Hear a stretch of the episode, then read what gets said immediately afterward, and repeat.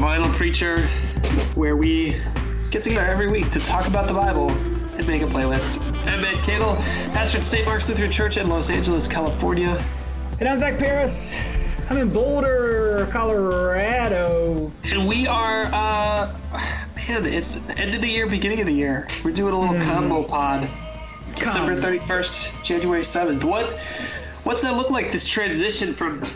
From twenty seventeen to twenty eighteen, you're not doing much uh, over the New Year's holiday, are you? Not much at all, except going to the second greatest city in the world. Uh, I'm going to be in Chicago, Matt, with you on New Year's Day for a live version, a live taping of The Vinyl Preacher. I've already planted the seeds. There's going to be a Q and A, students, non-students, listeners. Get your questions in. We're going to answer Q. We're going to do Q and A. Matt Cato in person, just like the glory days a mere nine years ago, eight years ago, wherever the math is at now.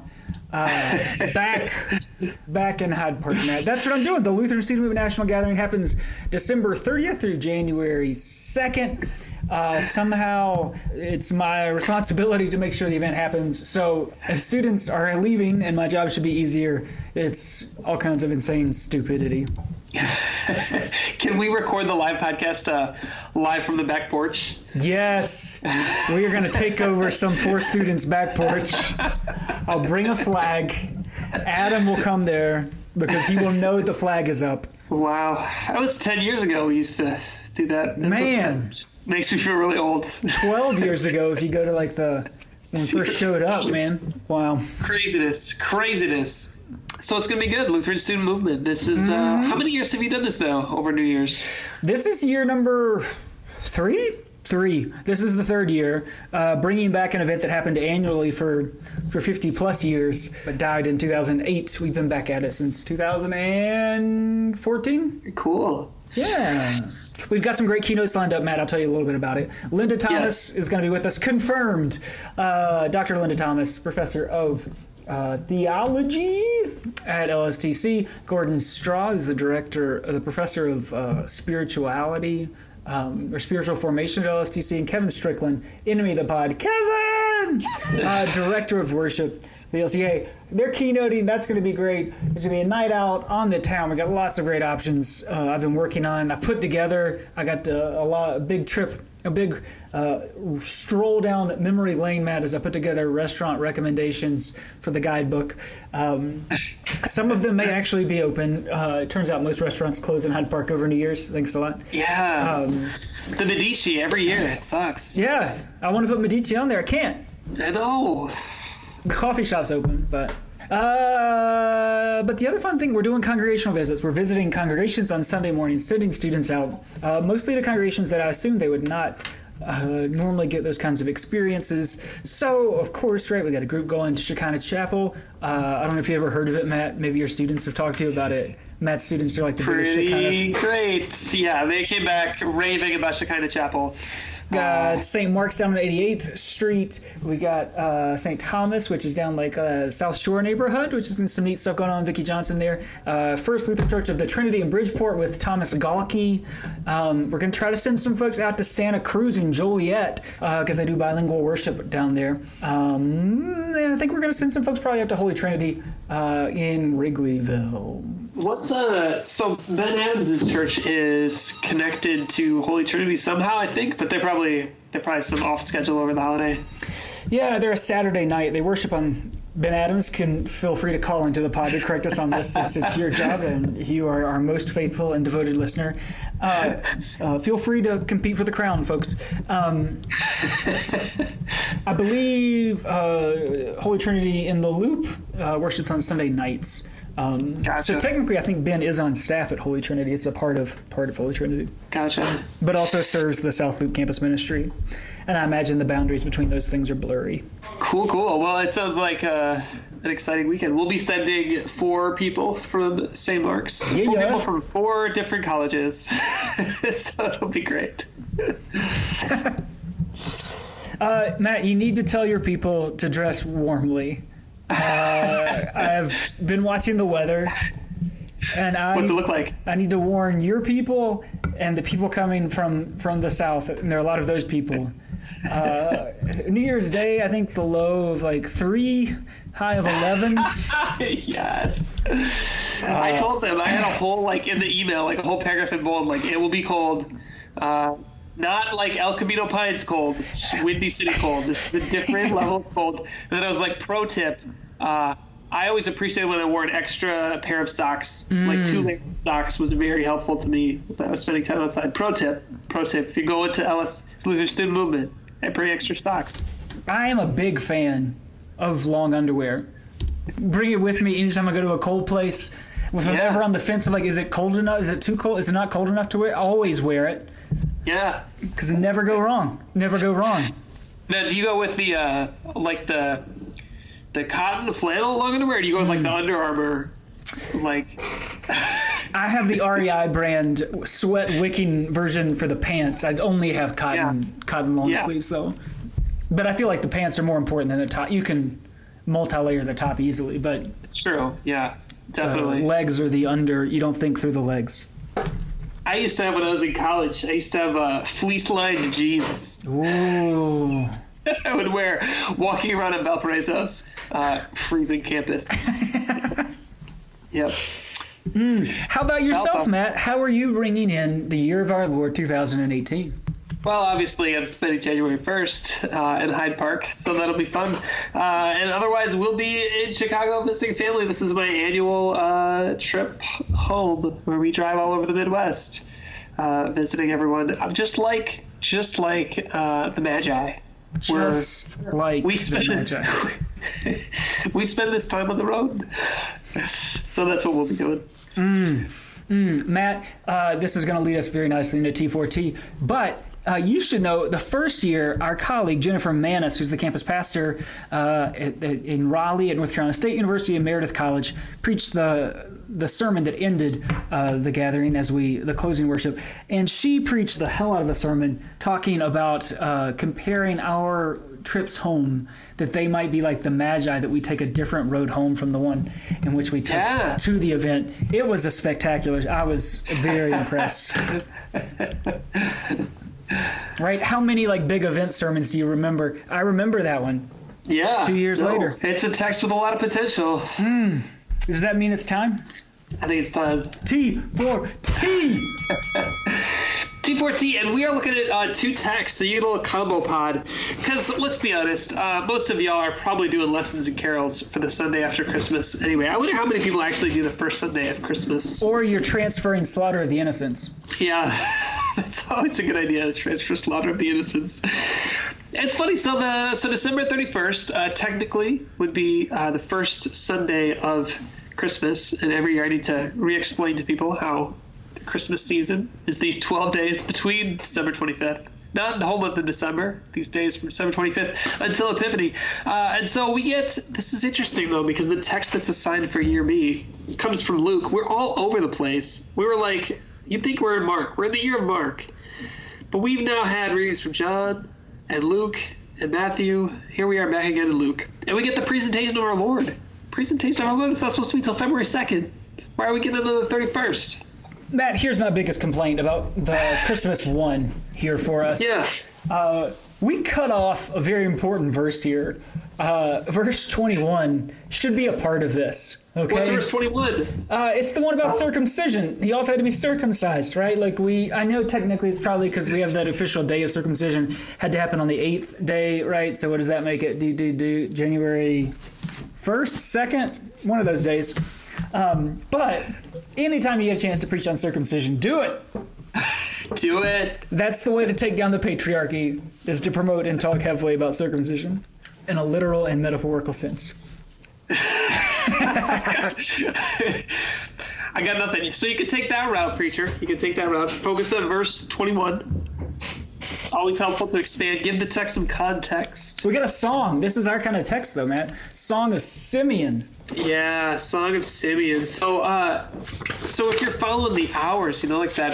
If you do, uh, mm. what is it, matins? Is mm-hmm. that what? How it's morning prayer. Morning, morning prayer. prayer. You get whose song is it? Zachariah's song, right? You mm-hmm. get Zachariah's song. Luke is basically a musical. I mean, at least it starts out that oh, way. It's basically, I like it's it, basically yeah. Hamilton, you know? Like, mm-hmm. they just, like, characters are breaking them into song left and right. I always wish I could figure out a way to do that, to, like, bring that home to people, because that's really, like, that's that's how it should be presented, right? Like, it's like, yeah. they're talking, and then here they are, break out into song. Uh, so anyway, so we get Zachariah's song. His morning It's really prayer. Disappointing that Jesus doesn't break into song on the cross. I know, he puts it into it. oh, would, would it be always look on the bright side of life? yes, yes, yes, of course. oh, um, so yeah, so if uh, if you're gathering for morning prayer, the traditional song to use is Zachariah's song. If you're gathering for evening prayer, I think it's the Magnificat, right? It's Mary's mm-hmm. song. Uh, but if you gather for Compline, if you gather for Compline, you get Simeon's song, which is kind of uh, poignant, right? Because this mm-hmm. is like Simeon is this old man, uh, and this is like this is these are like his last words, kind of thing. This is his farewell song. So it's an interesting one to be assigned for Compline right before we go to sleep. Yeah, I mean, I think that's a part of my take on this. Um, that I think, at least my initial reaction and engagement with the text, it doesn't make a ton of s- I, I, oh, what's the word I'm looking for here? It, it's jarring, I suppose. Um, like, I think my, like, the way of reading the text first, which my first way of reading the text is, like, what's, what about me? Uh, read it through through my own experience and what's best for me. Um, and as a Simeon, uh, I think I would be like, if I saw Jesus coming, I'd try not to make eye contact. Because uh, it sounds like he's going to die as soon as he sees Jesus. right. And, like, so far it seems like this has been a pretty good deal for Simeon because he's, he's uh, it feels like, right, he's he's quite old here. Uh, but if he can just avoid Jesus, then he's going to live forever, man. And that's that's what I would like to do. I'm not interested in that sort of letting go. Yeah, I mean, there's an interesting... Um... So it sounds like he's gonna he's gonna die shortly after he sees Jesus because of what the Holy Spirit it had been revealed to him. There's like there's a lot of prophecy going on in this text, right? There's a lot of prophecy, and the thing that we like to do with prophecy, uh, at least in the progressive mainline church, is to be like, oh, to be prophetic is to talk about social justice. It's not really about what's going to happen in the future. But these prophecies are totally the kind of like fantasy novel. Well, here's what's going to happen. Here's what's going to happen to this kid, right? This is like, oh, this is exactly the kind of prophecy that we're not really sure what to do with. It shows up all the time. We actually love these kinds of prophecies in our entertainment because this is Harry Potter. This is Star Wars. I mean, this mm-hmm. is like, this is all of here, but it also feels kind of fantasy. And so it's hard to, I don't know. I wonder what to, what do, what do, you, what do you do with it, right? Uh, I don't know. Uh, that might be a helpful thing to think about, like, why do we like it in our entertainment, or at least why does pop culture seem to like it so much? Um, I actually have some thoughts about, man, so I saw the new Star Wars. I wonder if I could talk about it without without saying any spoilers. How do you see so many movies, Matt? You have, you have twins. I that know. Are like we, like a year old. We, we have. I don't see that many movies. I mean, this year we only saw, like, Three, three movies, but I, I didn't want any spoilers, so I'm going to try to do it. But let me say, I'll just say this much: uh, that it does some really interesting things with, uh, with, with bloodlines and prophecies, right? So the whole like Star Wars saga is like this saga of the Skywalkers and the generations of Skywalkers and the Skywalker bloodline and what's going to happen. And this movie does some really interesting stuff with that. Uh, And so, like, just the idea, like, this is this. What do you do with this, like, chosen one? And what do you do with that uh, when you're preaching about it? How do you make it connect with yourself? I mean, it's like you said, what does this have to do? What does this have to do with me? That's the question people are asking, uh, even as they come uh, to worship. I don't know. Do you have any additional? I have. I have a. I have one option. I have one angle that I that I might explore. But I, I don't know. Do you have any thoughts on that prophecy aspect? Yeah. I mean, I think there is, right, like there's a big attraction to sort of the idea that we might be inherently fated in the way that perhaps the Skywalkers are. I'll find out when it comes out on Netflix. Um, right, that that we're just waiting for a Simeon to come along and say, oh, you are the one who has been promised, right? Um, and th- and that's there, right? I, I think you're right, right? You lift it up, it's there. This, I mean, all twenty-five to forty is is kind of a movie because it's a montage almost, right? You can montage yeah. it because it ends with the child grew and became strong, filled with wisdom, and the favor of God was upon him. Jesus is a man now. Um, we miss a lot of Jesus's of important things in Jesus's life. The expanded cinematic universe. Yeah, uh, right. Like the great, the really the word like the most disappointing part of the Gospels is that there's no adolescent Jesus, because that's what that's where the good stuff's got to be, right? Uh, that's where the dirt is, man. So it all gets swept under the rug. The part I'll lift up that might be help create some tension with, with this prophecy thing, not dismiss it, but create tension, is there, it ends in verse twenty-four, and they offered a sacrifice according to what is stated in the law of the Lord, a pair of turtle doves or two young pigeons, which are, uh, Melina and Rohrbaugh, our social scientist friends, say so that's indicative of their um, of their poverty, that the preferred sacrifice would be a lamb, and that to say that they offered two turtle doves or two pigeons uh, indicated that they didn't have the resources to have a lamb and that they didn't have land on which to raise the lamb. Wow. Um, yeah. So on one hand, you've got Simeon proclaiming that this one, this great one who's coming, the uh, uh, one who is with the one who's who's who's kept him alive for so long, who, who has clearly demonstrated power here, is the one who doesn't have enough power, can only can only pay the, what do we call it, like in elementary school and like high school and stuff, you got the reduced rate for lunch. Oh, uh, yeah, yeah. Right, like lunch was two dollars, but there were some kids who only had to pay fifty cents, or that's Jesus. Yeah, totally. And each of these characters too, I mean, just I'm, I'm looking here at Anna, who uh, it's interesting, I don't think, I guess I'd never noticed this, I just thought there too Uh, senior citizens, right? But the way that Anna is described here is that she lives with her husband for seven years, and then he dies, and she's a widow to the age of eighty-four. Uh, so she actually spends most of her life as a widow, and that's some of the. I mean, in Scripture, we know that widows uh, typically are not at the top of the socioeconomic structure. And also, right? Yeah, yeah, yeah, yeah, yeah, yeah, yeah. So on one hand, you've got widows not on the top of the social, like the bottom, like no one is charged with uh, with the responsibility to care for them. But also they are within the understanding of, of the ancient Mediterranean, but also our our kind of fantasy literacy. Uh, old widows, that's where you find wisdom. They are known to be uh, particularly wise, so you get that tension there too.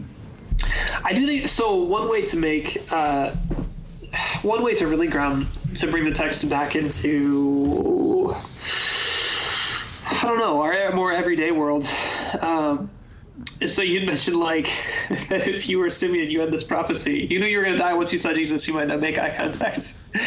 Um, but one thing that I've I'm really about- good at that in the grocery store. I am pretty good at spotting like parishioners or people who I would know from church, and then like, all right, here's the game. We're not going to make eye contact or run into them. Uh, but what I've since I've had of. Uh, Since since having kids and uh, and, and having nieces and nephews, um, to see the reaction of the oldest people in my family, right? To see the reaction of my grandparents, uh, and the first time that they see those kids, that there's a real there there is something really amazing about the oldest generation and the youngest generation, right? Um, in each other. And if I think, I mean, we're sending out Christmas cards now, and as I think about like who's going to be the most excited to get these cards. Um, Yeah, it's going to be like my grandparents in their generation, right? The great-grandparents of these kids, uh, and uh, just how excited that they are to see this, to see this next generation in their arms, right? And I, I think that actually is something that we see in our world, and I wonder if there's, if there's any fruit for preaching there to explore that a little bit. Uh, mm. So yeah, presentation of our Lord. Presenting him. I did a, an almost baptism once, the presentation of our Lord. Yeah? Yeah, it probably should have been a baptism, but they said they didn't really want a baptism, and then it ended up basically being that. Uh, but they wanted to bring their kid to church for the first time, and I was like, they wanted to do it on a certain day, and I was like, you know what? Why don't you do it on this Sunday? Because the text would be perfect for it. Yeah. This is a this actually is a really nice text uh, for for a baptism and for thinking about infant baptism and what it might mean, right? So there, there's how I'll tie it back to uh, what I was talking about is like, why do we bring our kids to church? Uh, and I think this is one reason for it, right? Is that they they are a part of this larger community that includes these uh, these older generations. And church is a place where where we get to be a part of that, this body of Christ that includes the oldest generation. Uh, I remember going to uh, uh, there's this church in Seattle that I went to. It was like a hipster church, this hipster Lutheran church down the street, and I thought it was so cool. Like I really loved like all the stuff that they were doing. Like there's just some really interesting stuff they were doing. But the biggest difference between that church and the church that did my internship was that they didn't have uh, very many older people. And I remember thinking that that was something that was that was something that was missing uh, mm. from that congregation. As much as as much as my internship congregation could drive me nuts, uh, because it seemed so set in its ways, and this congregation didn't. Uh, but that was a piece that was missing. Um, how do you how do you read this text? And then we got to move on to the next text. But how do you read this text as a as a campus pastor, working with uh, people, working with young adults, and then you come up against, here's a text with people at the two opposite ends of the of the age spectrum? First response, first reaction uh, is that is that this is intensely public, right? Uh, in our particular context, expressing your religious identity in any sort of public way, the atmosphere is not conducive to that. Um, and I know that can sound a little like Christianity is under attack sort of thing. But my students are not like, they're not snowflakes, but but nearly universally, right? Like they they really wrestle with how to let their friends know that, that their religious stuff is a big part of who they are, because they don't expect in their experiences that that's not like, it's not even neutrally received typically um, by non-religious friends. So that's a big aspect of, of, of our particular campus. Uh, funny you say that, Matt. Um, you may notice I'm dressed professionally today. Uh, I did not want to be dressed professionally today, um, but this morning uh, we're in the middle of final exams as we record, and I had a student uh, text me and say, we can't meet for coffee this morning because I'm in the E R. Uh, and so I had a student who's sick, right? Uh, they thought it might be an appendix, uh, all that kind of stuff, right? So I spent the morning wow. hanging out with him in the E R. Um, yeah. It, it wasn't super serious. It's a vi- like, let's share my students' medical history with the world. Uh, just a viral thing, right? But a, a difference, I think, perhaps, right, is that this student is not from the city of Boulder. Um, wasn't super serious. I think if they were like a regular parishioner and stuff, I probably wouldn't find out about it until later on, you know? Yeah. Um, but because they don't have family or anybody here, they're literally by themselves at the emergency room. So I just went there, yeah. right, and hung out all day uh, and washed my hands vociferously because it sounds like I don't want this thing that she has. Um, but that as a campus pastor, that's, I think, a big part of what my job is, and I think this is going to connect, is to to be a presence with folks in the places where the bubble around campus bursts a bit. Um, yeah. Maybe not bursts, but where there are kind of holes in the bubble. Um, students, the university does not expect you to go to the hospital while you're a student. In the kind of like environment, the community isn't a community that's prepared where those sorts of things happen, right? When we talk about it, like the, uh, people are not born and people do not die typically on campus. That's not entirely true, but, right, right. but but in general it is, right? If you can live in your dorm and never see an old person or a young person.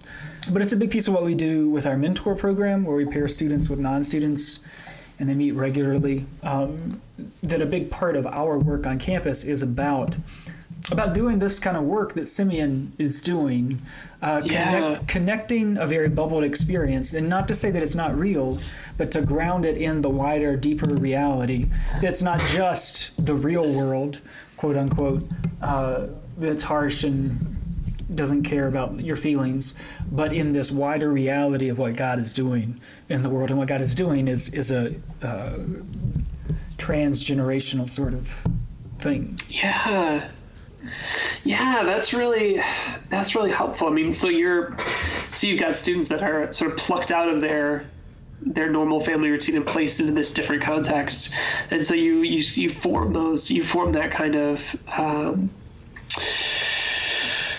that secondary family, right? That secondary community. Um, you know, a couple part, a couple years yeah. ago, I took students down to our, our advocacy days. Our Lutheran Advocacy Ministry Colorado had their advocacy days.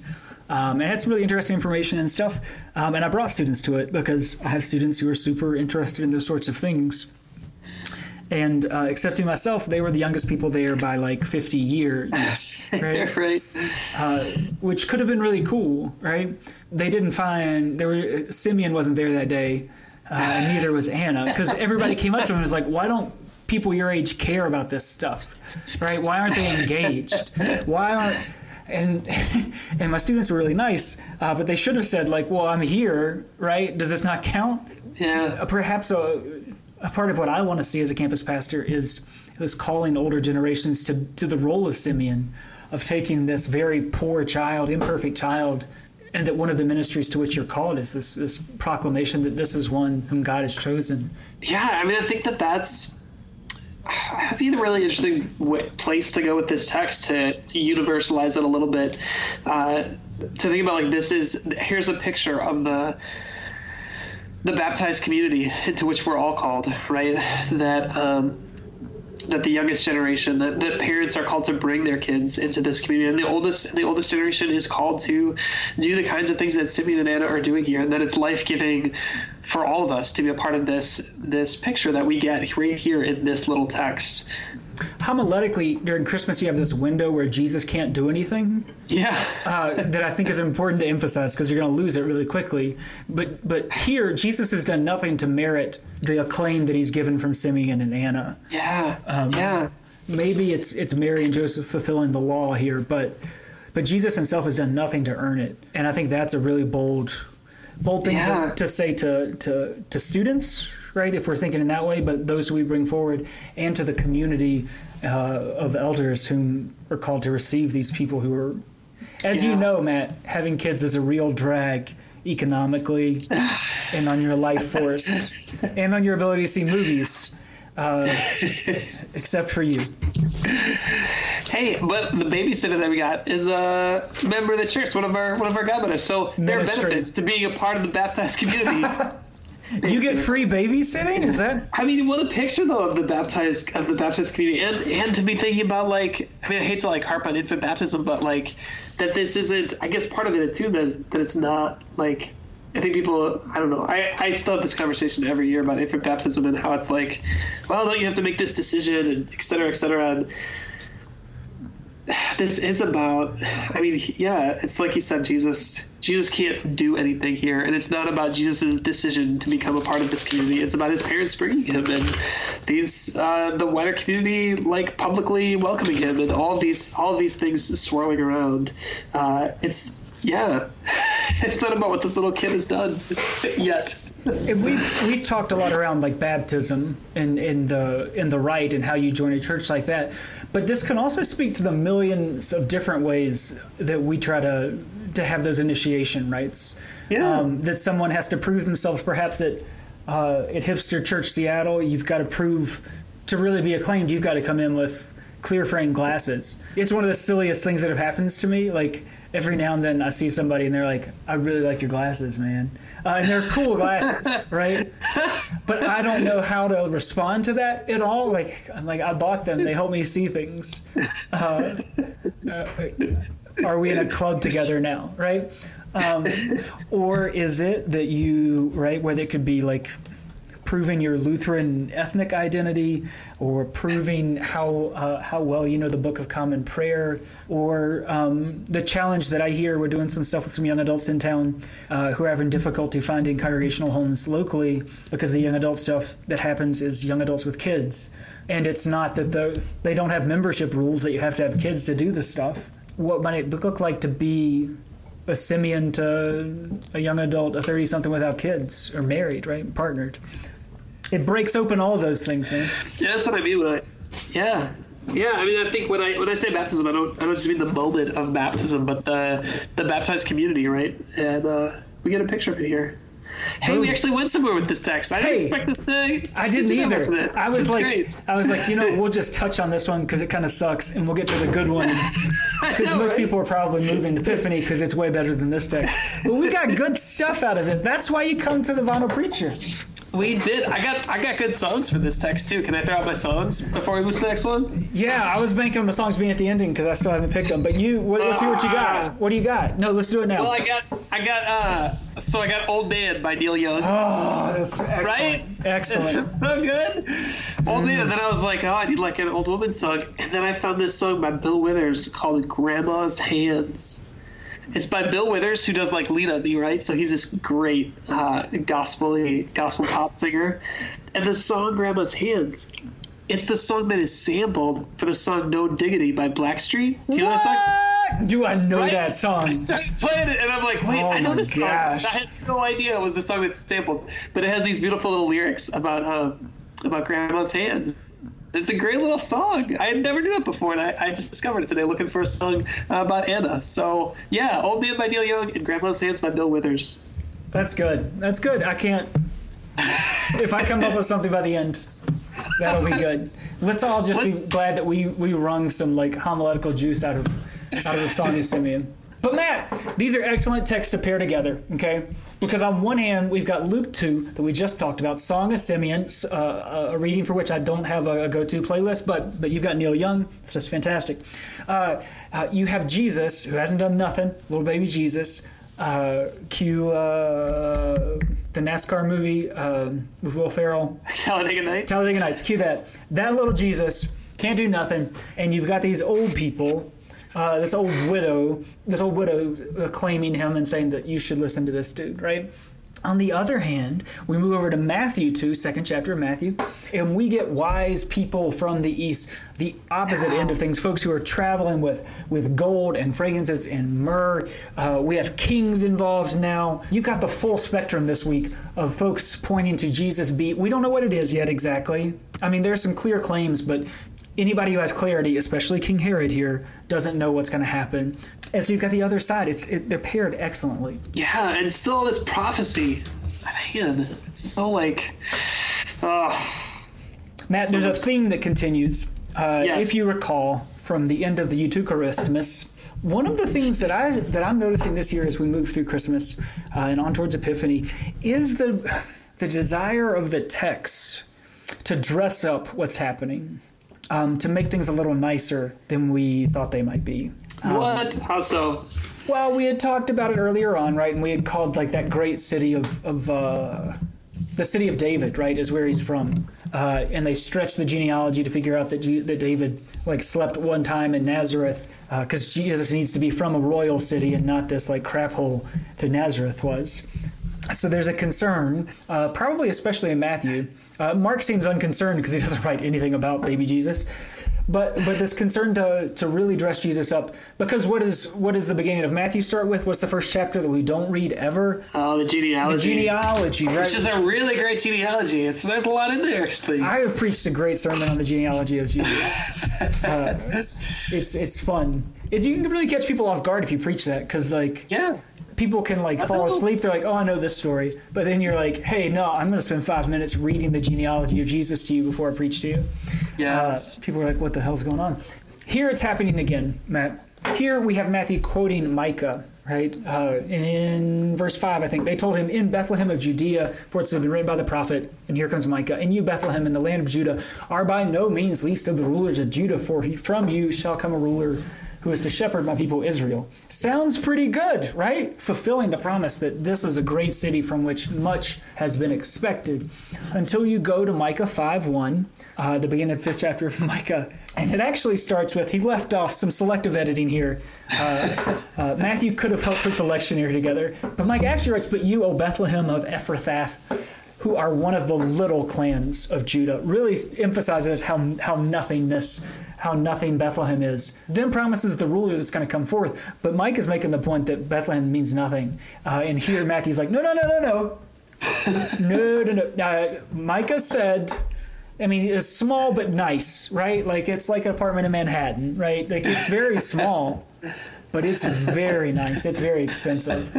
Um, yeah, I think that's I think it's so interesting what the... what the scriptures do with the other scriptures, the way they sometimes play fast and loose with them. I think it's helpful for us as preachers to realize that, because it gives us license, I think, to play fast and loose with the text. I mean, this is like, I think you can do that. You can play fast and loose and be faithful. Some more fun notes here. The star rises in the east, Matt. One of the things that gets interesting here, we talked about Matthew as a multicultural gospel uh, last year as we traveled through it. And you get those notes, certainly, right? These are foreigners who have come and are attesting uh, to Jesus and his uh, regal status. Uh, so that's worth noting, right? They are not Jewish. They are not Judean. Uh, and so for all the the ideas of the gospel of Matthew as a, Matthew, as a gospel for the Jewish, for Judeans, uh, their authority comes from without. So that's worth saying. Uh, but the other is that this is intensely political. There are strong political overtones here, uh, not only of power and honor, um, but that the wise people show up. They ask, where is the child who's been born king of the Judeans? Uh, and they go to Herod to ask because they're asking a political question. Um, And evidently, uh, again, Melina Rohrbaugh bringing it, bringing it home for us, a star that rose in the east was a clear sign of political upheaval. Stars that rose in the west were much scarier because they were mysterious and hard to interpret. Um, but the star rising in the east was a clear and certain sign of political upheaval. Uh, and so this tone is set very quickly, because this is the beginning of the story of Jesus in Matthew, outside of it, because it's just genealogy, and then bam, chapter two. Um, and immediately we get these foreigners uh, passing through, asking to see the new king that Herod has no idea about, and telling him, basically, we're here to see the new king that's overthrowing the current political regime. Could you point us in his direction? Yeah. He takes it well. Yeah, yeah, really well. Well, it's such parallels here with... Uh, with the Exodus story too, right? I mean, so pretty clear, pretty clearly that's part of what Matthew's trying to do, is draw these parallels between King Herod and Pharaoh, but then also between Jesus and Moses. Uh, and then we're going to see it take that turn after this lectionary text, uh, that Herod's going to be just as murderous uh, as Pharaoh Pharaoh was. That's uh, so one of my favorite ways to preach the Gospel of Matthew, especially the beginning that comes to us from Craig Satterlee, is that Matthew does a really good job of uh, summarizing really like a, a biblical emphasis, uh, that, that a life of faith is a life of the lived in the rhythm of, of homecoming and exile. And that Matthew's particularly good at lifting that, that pattern up, which right has to do with, again, the Judea, Judean nature of Matthew, uh, and the strong allusions to Moses and Pharaoh, homecoming, exile. But from here, right, Jesus is going to be driven into exile, and then he'll come home again to be baptized, and then be driven into the wilderness and come back, and back and forth like that. And I think homiletically, right, preaching point idea, uh, this is a time of year in which many people travel, um, and the wise people are doing it here, uh, and lifting up, perhaps, right? Maybe finding some like some points of resonance that, that for as horrible as it can feel to travel at the holidays, uh, Matt, as you prepare to travel, make your uh, pilgrimage uh, to, depending on whether it's your parents' perspective or your perspective, whether it's homecoming or exile, to go back to Chicago. Um, Cue the Kanye, homecoming. Uh, but that, that's the that's the sign of the uh, uh, that's holy holy work and holy life, and maybe that's an approach we can bring to it um, over the holidays and carry into the life that we'll lead in the new year. Totally, I love the travel theme. I love to play with this travel theme. Uh, it's great. If you're a person that likes road trips and likes uh, using that kind of imagery, you can totally use this. If you ever wanted to use the book Blue Highways in a sermon that you would preach as a guest preacher in Bakersfield, California, here's a good text. You could use Blue Highways. So many, so many possibilities. Uh, after church, people will not talk to you about the good news. They'll just talk to you about how good that book was. It's great. But uh, yeah. And then, of course, like... Well, I'm going to go here first. I'm going to save that last line for the end, because I, I think we probably both love that last line. Um, but I'm wondering, like, as we're traveling, uh, here's one thing that we might give to people. Do you remember a couple of months ago we preached on the burning bush story and uh, talked about how this uh, – there's this uh, – there's one of the Midrash texts that talks about how the bush uh, was burning, this legend that the bush had been burning for a long time, and Moses was just the first to turn aside and see it. And I wonder if the burning bush in this story is the star that is uh, oh. right overhead. And maybe the star is shining, and anyone can see the star, and it's just these magi that turned aside to see, and they're called into their vocation, right? You could even make this a story about uh, finding new vocation and finding new directions, uh, particularly because here's a text that shows up at the beginning of a new year when a lot of people are thinking about what new directions they want, they might want to take uh, in a new year. Um, But to make that, and then we'll see this kind of new directions at the end of the text. But if I'm, I'm kind of, because I was wrestling with what that star might mean, and prophecy and fantasy and all that kind of stuff. But what if the star, what if we think about it in the same way that we thought about that burning bush, as um, the kinds of things in our world that we might turn aside and see? Love it, Matt. Right? I mean, it is it. like, and it's again a callback to the Moses story, but kind of remixed, right? It's not a, they're like it's not it's not exactly the Moses story with equal signs, but it's it rhymes with the Moses story, this Matthew story. In the same way that each of the Star Wars movies rhymes, just like The Force Awakens, it's really just A New Hope, like all over again. Once again, we see Matthew just a, re a remake of Exodus, but remixed, and oh, just, oh my gosh. Oh, all right, Matt. I mean, I don't know. I don't think people need that much help on this text. It's so much there, right? Like, I mean, all you need is verse twelve, like you said, right? Having been warned in a dream to, uh, not to return to Herod, they left for their own country by another road. Um, it, it hits back on some of the things we really crave. Here you go, Matt. Here's how I'm, I'm going to wrap it up, okay? You've got, again, the strong fantasy stuff. Uh, and so you could introduce three narratives, right? Three stories that you've got. Uh, the story here that we have of Jesus. You've got these strong allusions uh, to... to the old uh, Pharaoh and Moses. Um, and then you could play with, right, our kind of like fantasy literature sorts of things.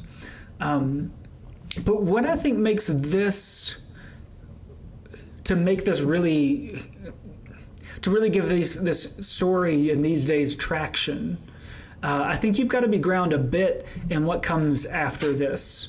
Um, because it's escapism if we just get yeah. to live the dream of, of Simeon, um, right. if we get to to wait for the wise men to to, to walk through the door and, and anoint us, um, that all of, of this, all of these trumpets and stuff, what follows is the is is all the children who are going to be killed.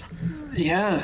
Um, so you got to find a way where your good news can hold that reality. Definitely, and I think uh, that's true every year that this text comes up, which is literally every year. It's the text for Epiphany, but if we're we're in the year of Mark, and for Mark, that cross is so central. I mean, everything is leading to the cross, and we saw that the first Sunday of Advent. And so here again, it's a chance to say the cross is still uh, it's on the horizon. Like this is this is got, the cross has got to be a part of this sermon too. Yeah. And we've talked about it, and, and just to make it make it plain, uh, some of those cracks are here, right? That we've got this great Bethlehem. No, we don't. It's a, it's the, the littlest of the tribes or littlest of the towns of Israel. Uh, it doesn't mean anything. Um, that you've got this family that's only able to offer up to the has to pay the reduced rate at the temple. Um, that you've got, uh, if you want to get in the honor shame stuff, right? Like maybe. Maybe there's a vision in our head of a peaceful transition uh, of power here, that King Herod might uh, uh, bend the knee to the new king that everybody's come. Uh, but immediately, right, he is uh, scheming, conniving. This is not gonna. This is gonna be a dirty story that um, we learn more about Herod than anything here, and and and and, and in Herod, perhaps ourselves, um, that our that the immediate compulsion is to. is to kind of start to play dirty, right? Yeah. And yet the story continues, right? Yeah, it's really interesting with these, like, especially these these kind of texts that um, that were taught from such an early age. I mean, these are the Sunday school, these Sunday school stories, but it makes me think of, like, uh, like the fairy tales, the Grimm's fairy tales, the German fairy tales. My wife uh, is of German ancestry, so she has some of the... Like, we talk about how the original stories are so much, like, darker and bloodier and more full of death than, like, the way they get Disney-fied, right? Uh, and it's and it's true of these texts, too, and I just wonder, like, I don't know how we get introduced to these texts and then how they get subverted as we get older, and kind of uh, also thinking about the way that, like, Neil Gaiman will take a, you know, like a fairy tale that we all know and then, like, rewrite it in a way that's like, oh, holy shit.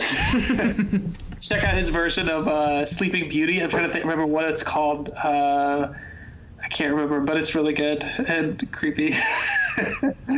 um, but maybe, but just kind of thinking about how we preach a text like this um, in a way that both connects with people's um, sort of nostalgia around it, but then subverts that a little bit too, mm-hmm. right? Matt, that brings me to my playlist. Uh, yes, because I've got songs. Uh, I've got some songs for this. Okay. Uh, the first one I'm going to put on the playlist is just an excellent song that needs to be on any road trip playlist. Uh, our good friends, the Avett Brothers, have a song called The Traveling Song. Super fun, super fast, lots of energy. Uh, well, I guess if my daddy hadn't brought me up down a long dirt road in a pickup truck, well, I'd feel all right beneath the city lights. Couldn't leave the city lights. It just ain't right.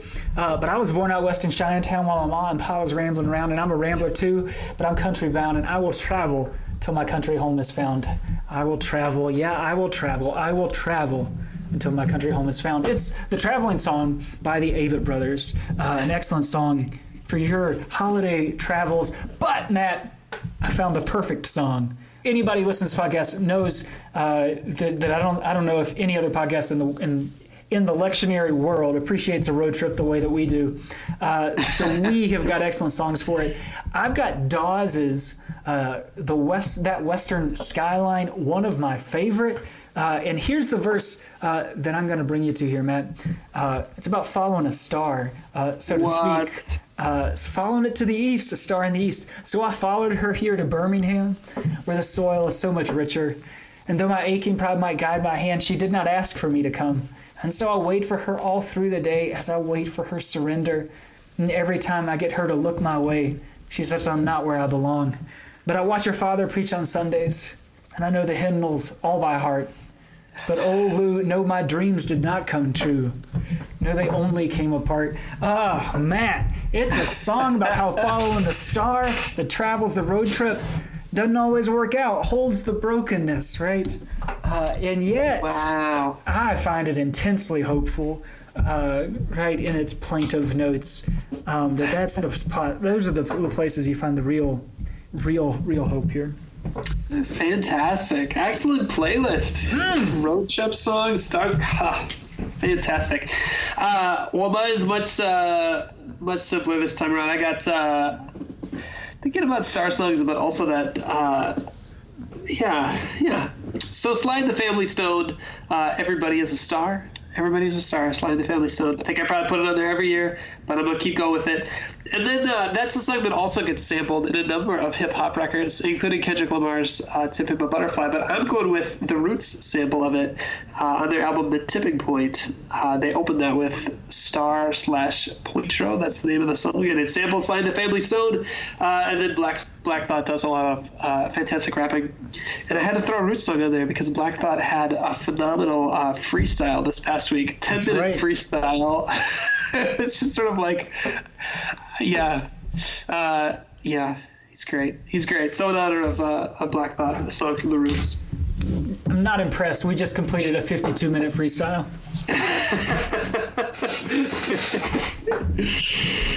Oh, good Matt. Good news? You got good news? Can we summarize the good news good for news. Epiphany and Christmas one?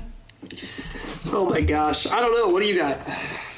Mm, I think I, I'm not sure that I'm there yet in, in terms of a full... Full sentence.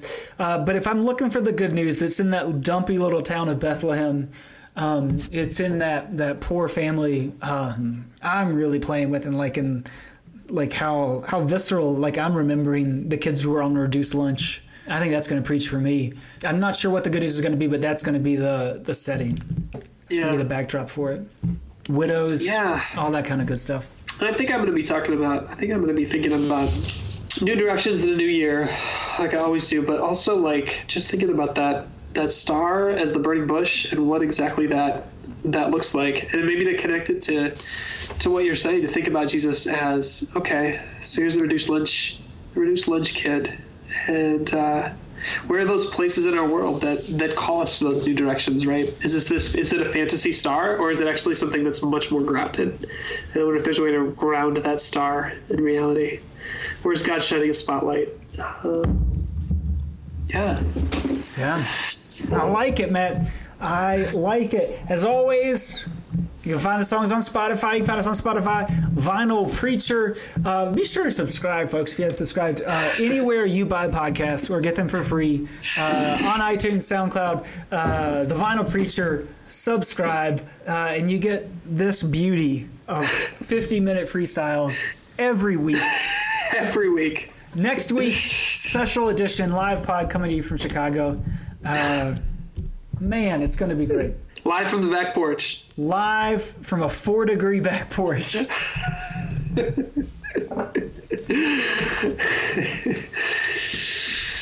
All right, it's been real. It's been real vinyl.